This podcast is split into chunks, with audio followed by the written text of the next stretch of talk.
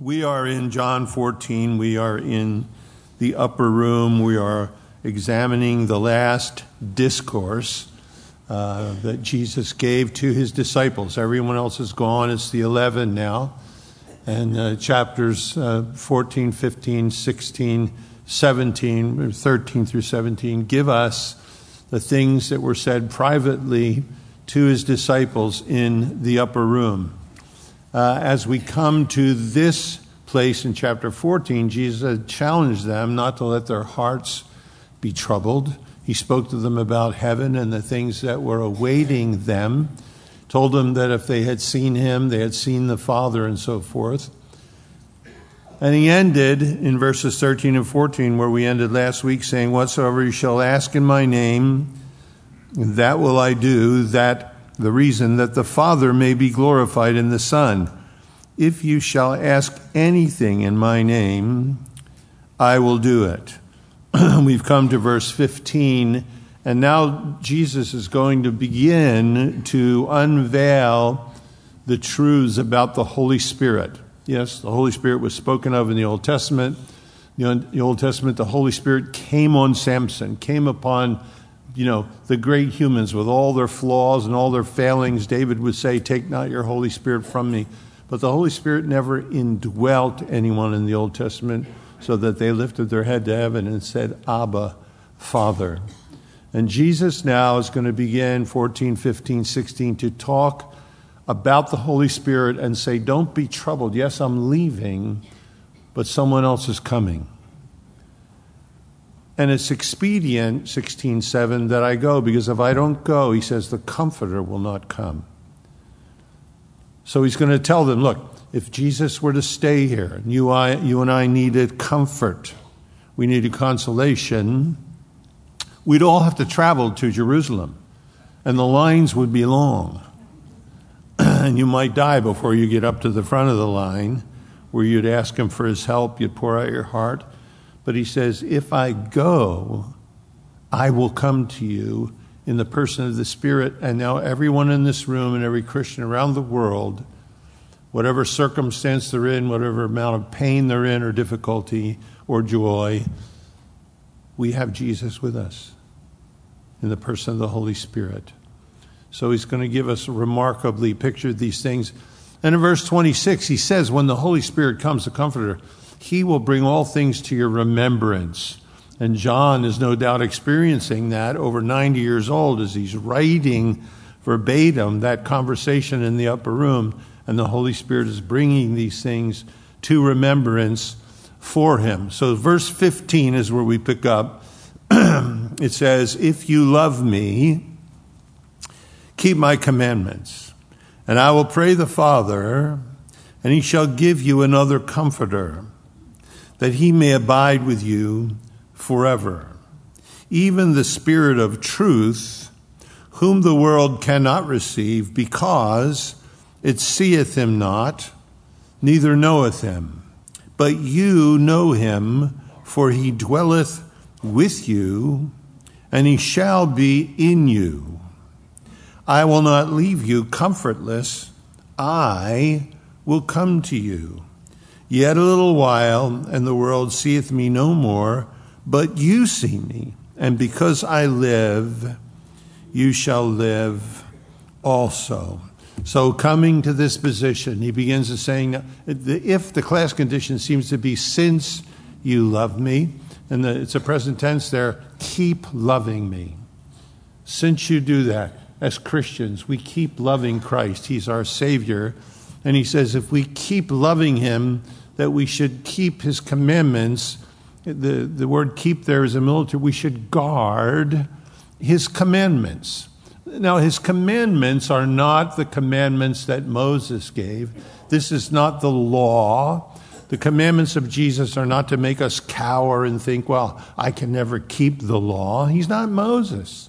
In fact, on the Mount of Transfiguration, Moses and Elijah appear with him there, and Luke tells us that they, they talked to Jesus about his decease that he was going to accomplish at Jerusalem. The word, nobody accomplishes a decease, by the way. The word there is exodus. They talked to him about the exodus he would accomplish because Moses, his exodus you know, that he led the people in was not successful. Elijah, when he called the people back to God, his reformation was not successful. So Jesus is not here to do an exodus like Moses did under the law. He's here to give us his precepts, his teachings. And he says, if we are the ones, and since we are the ones that go on loving him, that then we should guard his precepts. He tells us that. Love should make us want to please him. People fall in love in church. I watch them and they all of a sudden do things they didn't do before. They shave, wash their face, brush their teeth, take money out of their wallet, all kinds of things that never happen happen. And if you love somebody, you want to please them. And love, then it will drive out all lesser things in our hearts. And the same writer, John, will tell us that we love him because he first loved us. And to the degree you understand his love, to the degree you enjoy his love, it elicits from you then a love in return. We are responders. And he says here, and if you're responding, since you continue to love me, then guard my precepts, the things that I had to say to you, that the evidence, the authenticity of our love, he says, is our obedience, notice, to him. Christianity is not a creed, it's living with Christ, a living, a risen Savior. Christianity is not just precept and principle, but it is obeying a person. Christianity is not law, but it is love.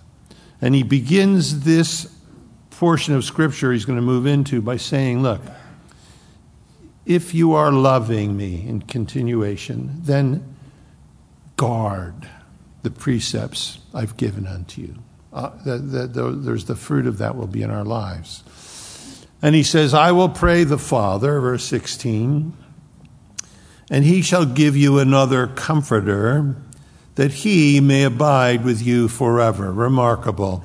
You know, we're exhorted to pray in Scripture. If there's a failing in my personal life, and there's lots of them, but in the context here, uh, I would think, you know, my prayer life needs to deepen, it needs to increase. Uh, I, I make all kinds of provisions for other things, and on many of those circumstances, I could just really be getting alone uh, with Him. And, you know, I think, but for you and I, the door is always open. It's so easy to come to the throne of grace. You know, we have a high priest there, touched with our infirmities, that receives us. So the door is always open. We can go anytime. If the door was only open one time a year, then what would our prayer life be like? If we could only come to Him once a year, a month ahead of time, we'd be writing a list, you know? I got to ask him this. I got to. I got to bring this before I get this. No, you know, it would be like Yom Kippur, only one day a year, when the priest could go in and pour the blood on the altar. But the amazing thing is, this is not a challenge about our prayer life. He says this: "I will pray." The, the Greek word is "I will ask," "I will entreat," "I will beseech." It's remarkable because his prayer life doesn't need to improve. And he says, I will pray, I will pray, he will give. I'm going to pray to the Father, and he will give you another comforter that might dwell with you forever. The next verse is going to say 17, even the Spirit of truth. So he's saying here, I'm going to go to the Father. I'm going to pray. And the gift that the Father will give to you will be the Spirit.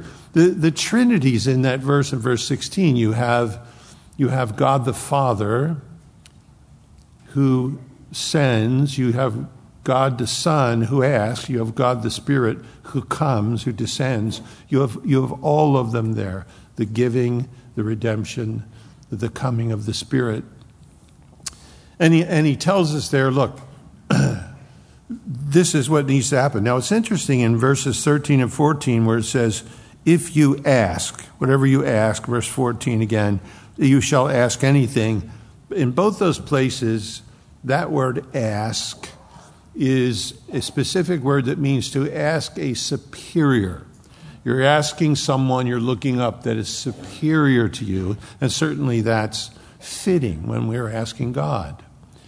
The word Jesus uses here, I will pray, that word ask, beseech, entreat, is a specific word that means when you ask an equal, not a superior.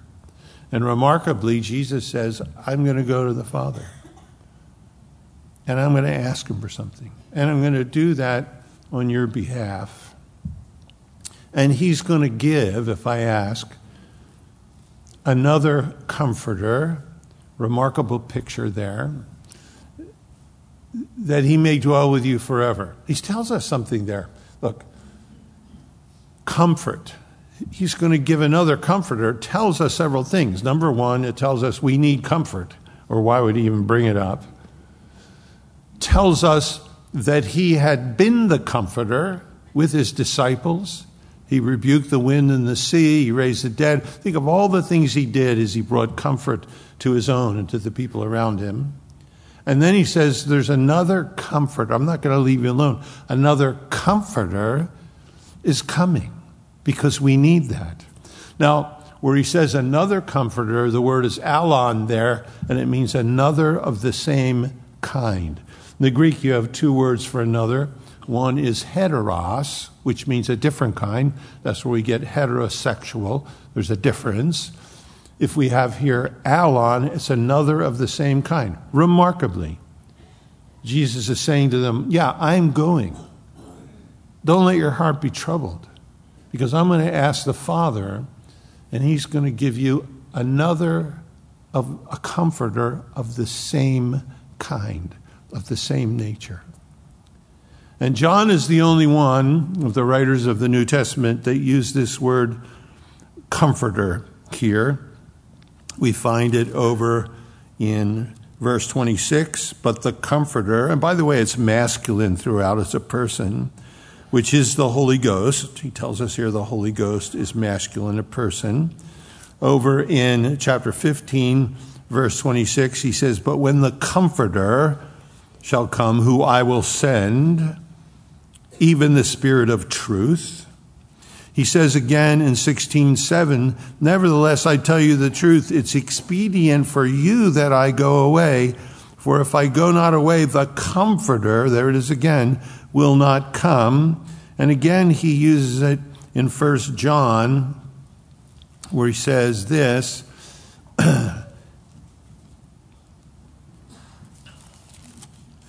He says, My little children, these things write I unto you that you sin not. And if any man sin, we have an advocate, comforter, same word. We have an advocate with the Father, even Jesus Christ the righteous. He is a propitiation not for our sins, but for the uh, not for our sins only, but for the sins of the whole world. So John picks up on this. Here he is. He tells us the Spirit bringing things to remembrance, and he remembers so clearly that when Jesus talked about the Holy Spirit he said that he was a comforter.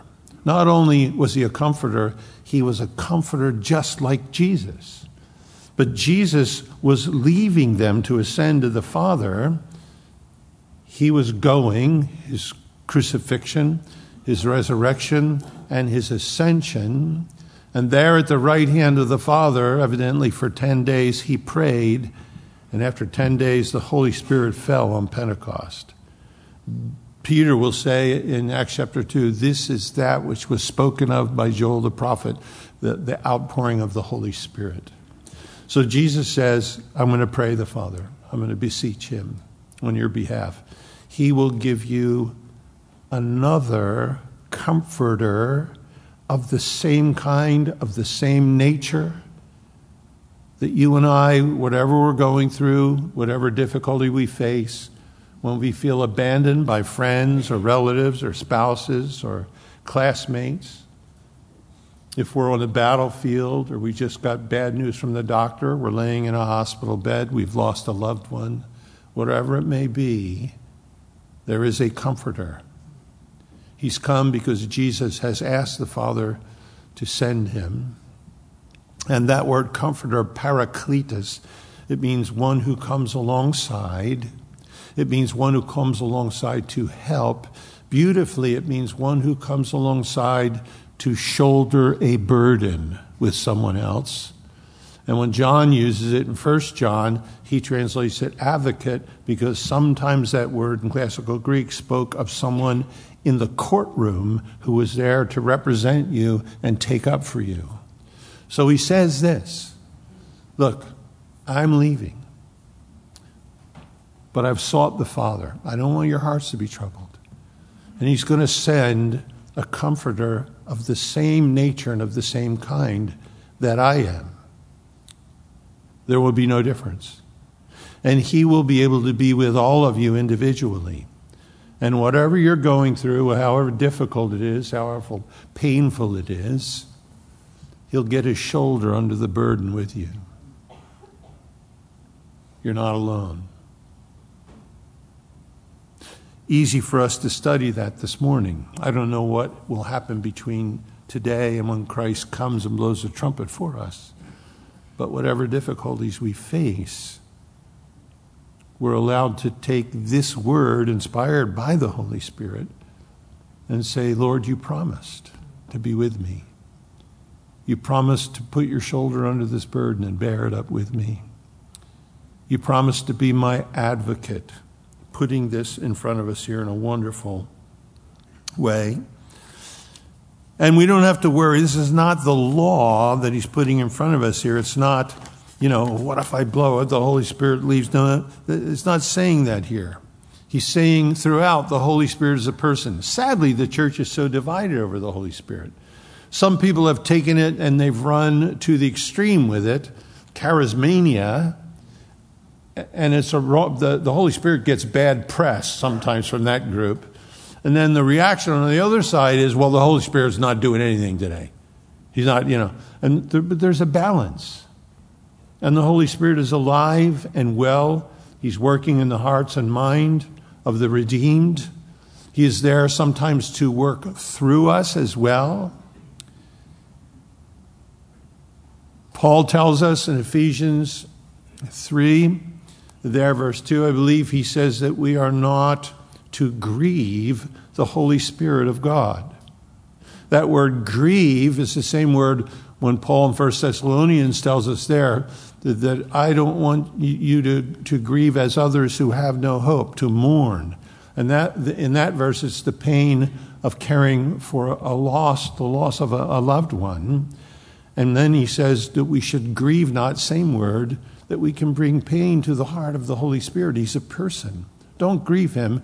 And the context there is the way we use our mouth about each other, the way we would slander, the things we would do that don't represent Christ. He says, don't do that and grieve this one who's come alongside of you. First Thessalonians 5 tells us there that we should not quench the Holy Spirit, like quenching a fire that He's working in our lives, sometimes to prophesy, sometimes to do, sometimes to have us go say something to someone else, sometimes to go have us love on someone else that's broken. And He says there, don't quench the Holy Spirit. To the unbeliever in Acts chapter 7, there's a challenge there do not resist the Holy Spirit like your fathers did. And if you're here today and you don't know Christ, Jesus said, No man comes unless the Father draws him. You can't come to Jesus today unless there's a drawing in your heart. The problem is not the drawing, because God wants you to be saved. The problem is, do you resist that unction when it's in your heart and something's telling you this is true? This is for you. You need to be saved. The world is coming to an end. There's a hope beyond this world in Jesus Christ. And, and I would say this don't resist that. Don't resist that. But for you and I as believers, we grieve, we quench. Look, John also writes, you know, if we say we have no sin, we deceive ourselves, and the truth is not in us. If we confess our sins, he is faithful and just to forgive us and to cleanse us from all unrighteousness. If we say we have not sinned, we make God a liar. And little children, I'm writing this unto you that you sin not, but if any man sins, we have a lawyer, an advocate, a comforter with the Father. in regards to Christ, who died for our sins, not our sins only, but propitiation for the whole world. Satisfied all divine justice. So for you and I, yeah, we mess up, we compromise, we make mistakes. It's not, psst, you know, the Holy Spirit can't dwell with you. You know, you smoke cigarettes. How's the Holy Spirit going to get down there with all that smoke? You know, do you think of all the legalistic stuff that goes on? No, we're indwelt. He says, I'm giving this comforter to you to abide with you forever. Not until the canon's complete, not until it's forever. You can grieve him along the way, you can quench him. But in the final analysis, he's our advocate. And he stands in the courtroom of the Father when we make a mistake. And if we confess our sins, God is faithful and just to forgive us because we have an advocate with the Father. What a remarkable picture, this one who comes. And he says, He comes to abide with you forever, He comes to stay. It's a permanent thing. It is a gift from the Father in answer to the prayer of the Son. And he says, This one who is coming, even the Spirit of truth. You'll find that in chapter 15, 26 and 16, 13. Again, it says, even the Spirit of truth. The Spirit of truth, and it tells us this about him, whom the world cannot receive because it seeth him. It is not seeing him, neither knoweth. It, it can't be knowing him, but you know him, for he is dwelling with you and shall be in you. He tells us three things about the world with all the power the world has and all of the, the, the way they manipulate the humanity and politics and finances and prejudice and war and yet with all of that power that they try to yield there's three things beyond the power of the world number one it doesn't receive him it can't receive him it can't receive him because it doesn't know him.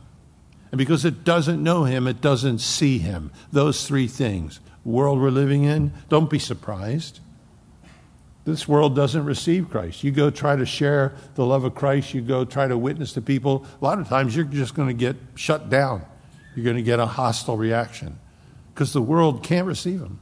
They can't receive him because it doesn't see him they don't see. You're, you're excited about the return of Christ. You're excited about this scripture. You're thinking about, I can't go to, wait to go to church and sing praise. People think you're crazy because they can't see it. They can't receive it because they don't know him. But, he says, in great contrast to that, we know him. Noah's passive there, by the way, remarkably. He, he brings that to us we know him, it says, for he dwelleth with you. Present tense, he is presently dwelling with you. Future tense, he shall be in you. Now, the, the, remarkable thing there is Jesus is looking at these guys who are worried about him leaving, and he says, No, there's another one coming, the Spirit of truth, who has been dwelling with you enshrined in Christ, no doubt, through Jesus Christ, He has been with you. And he says, and he shall be in you, future tense. The one who has been with them is going to indwell them. Certainly regeneration, certainly the work of the Spirit. But we know that when that happens in our lives, it will be forever. That will bring us to the Father's house because it happens forever, and we're not to let our hearts be troubled with those things in view. So he says here, this will take place, the Spirit of truth. The world doesn't see it, but you do. That's one of the things we have to realize. The Holy Spirit has opened our eyes, worked in our lives. We see things we never saw before. The scripture rises off the page. If the Holy Spirit is working, the Holy Spirit wrote the scripture, the Holy Spirit makes it alive the, the Holy Spirit works in our hearts and our minds, it gives us a completely different perspective of the world we're in. We could have gotten that if we'd have walked next to Jesus. He'd have talked to us. But he said, It's expedient that I go away because if I don't go away, the, car- the comforter won't come. He says, It's necessary for me to leave so that each one of you in this generation, in the next generation, and 2,000 years from now in Calvary Chapel, Philadelphia, so that each one of you can have a personal relationship with me. And I am, I will send the comforter, the same kind of comforter I am. That's the kind of comforter he'll be. And he will also get his shoulder under your burden and help you. He will also be your advocate in the courtroom of heaven. He is there for you just as I am there for you. The world doesn't know that. He says, You do. You know that. And he says, I will not leave you comfortless. I will come to you. Beautifully there, he says, I will not leave you. The Greek is orphanos. I will not leave you orphans. That's what they're kind of feeling that he's leaving. He's leaving them alone like a father leaving his children. He says, I'm not going to do that. I'm not going to leave you orphans. And understand in this culture, it meant something. Orphans were not cared for, they weren't looked after. Most in the mind of a religious Jew, the reason you were an orphan is it was sin somewhere in your life, your parents' life. You know, he says, I'm not going to do that. James would say in chapter 1, Pure religion and undefiled is this to remember the fatherless and the widows in their, in their affliction and keep yourself unspotted from the world. So God Himself says, pure religion, undefiled is this to remember the orphans. That's His own heart. And He says, I'm not going to send you forth as orphans because He remembers us. You know, it's interesting. I was reading uh, this commentary this week, and a guy had talked about going through an adoption process. And he said, the, in our state, the papers I had to sign said that the birth parents had the right to disown the child. It could be legal. But the adoptive parents did not have the right. That the natural parents had the right to give up the child and disown him. But the people that were going through all the trouble to adopt that child did not have the right to disown him. And it's such a picture of Christ. You know, we've been adopted into the family of God. And that's by choice. He knew what he was getting and he picked us anyway, right? Such love. And we love him because he first loved us. Not only that, he hasn't left us orphans, he's given us his spirit, which is a comforter of the same exact kind that he was, to be with us forever, he says. I will come to you, remarkably. And um, um, he comes, no doubt, he came to them after the resurrection. He came to them on Pentecost through the Holy Spirit. He's coming to us when the trumpet blows. I'm looking forward to that, aren't you?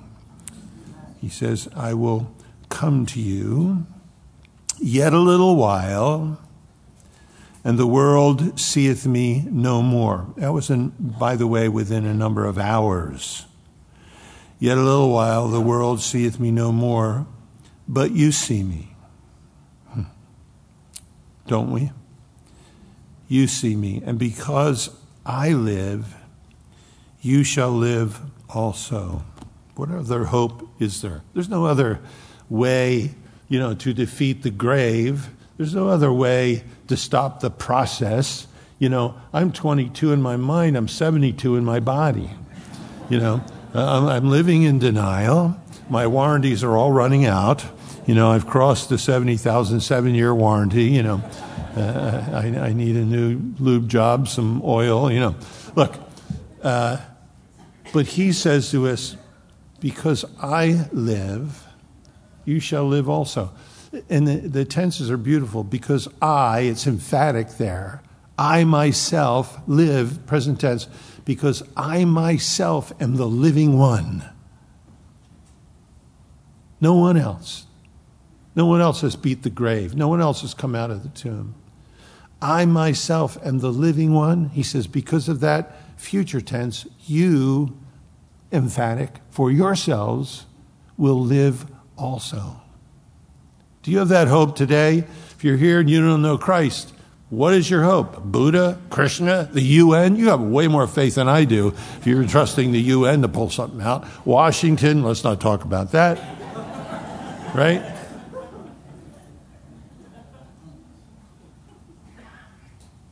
We can't even successfully shoot down a balloon.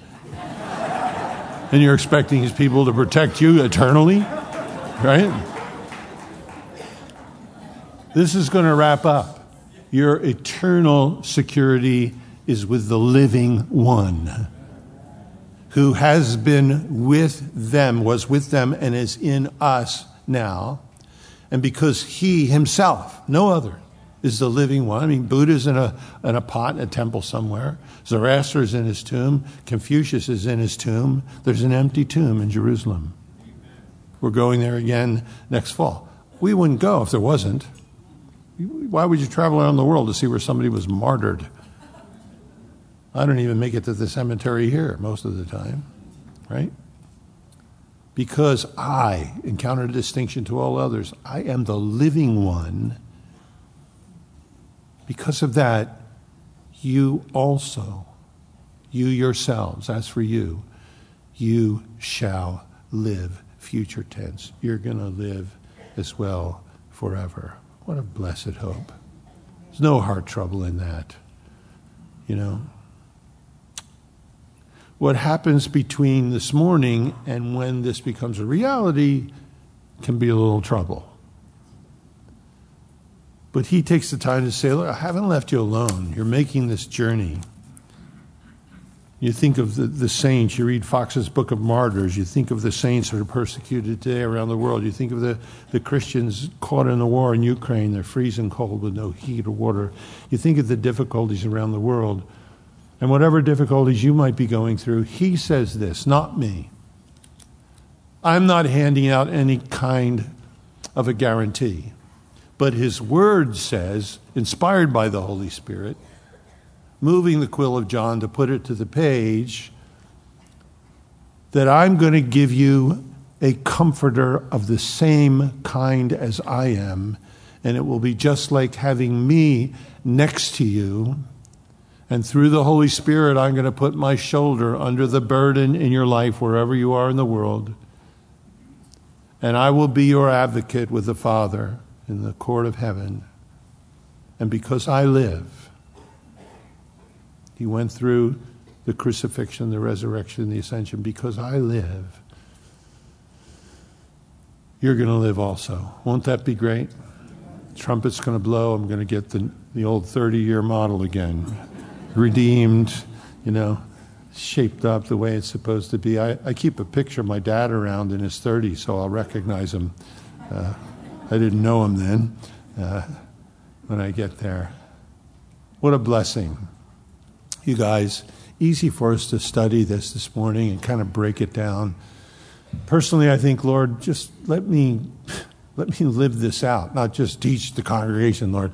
You know, I know there are times I'm going to have to really believe that you're bending down and putting your shoulder alongside of me under the burden that is weighing me down. There are times, Lord, when I'm going to grieve or quench your spirit, I'm going to have to believe that you're in the court of heaven as my advocate before the Father, pleading my innocence because of your blood. Let me know him, not it, him. The Spirit is a person. Let me know him, Father, intimately. And let that promise ring in my heart because you are the living one. I'm going to live. Amen. Amen. Let's stand and let's pray. And if you don't know Christ this morning, let me let me do this. We're going to worship, sing the last song. If you know you need to be saved, get out of your seat and walk down the stand here. In doing that, you're saying, I'm a sinner. I need forgiveness. If I die in my sins, I don't know where I'm going to spend eternity. We can tell you that. If I die in my sins, I don't know what's going to happen. They can be forgiven today. This one says, Because I am the living one, you shall live. If you have the living one or accept the living one today, take him for your own Savior. He says, if you do that, you will live. So, my suggestion would be to you don't resist the Holy Spirit today. Forget about what I'm saying. There's a heart language. And it isn't Spanish or Russian or English. It is a language that every human being on the planet, whatever their culture, whatever their race, understands because it's spoken to the heart. And it says there, I love you. I died for you. You need salvation. You're on your way to hell. You need forgiveness. I've died for you. I took the bullet for you. I went to the gas chamber for you. I paid the price for you. My suggestion is if that is happening today, don't resist that. Don't resist it. Give in to his love. Come forward. We'd love to pray with you, for you, give you a Bible, some literature, but let's bow our hearts. Father, I know you've overheard. And we look to you today, Lord, as your sons and daughters, Lord, we, we pray that as we do love you, that we could guard the precepts you've given to us. That we could, Lord, recognize and see and know the way the world could never, the comforter that's with us. We know you haven't left us as orphans. And we know you'll abide with us forever. And we know, Lord Jesus, because you're the living one, you've conquered the grave and death, that we shall live also. And we're so thankful for that, Lord. We pray for those here who may never have come today. They've only had religion, they've never had a relationship, they've only had tradition or liturgy or or maybe nothing at all, but they've never known you. Lord, we pray that as we worship, lift our hearts, you would draw them today. Lord, you add to the church daily such as should be saved. It's your work. We trust you in that. We pray in your name. Amen.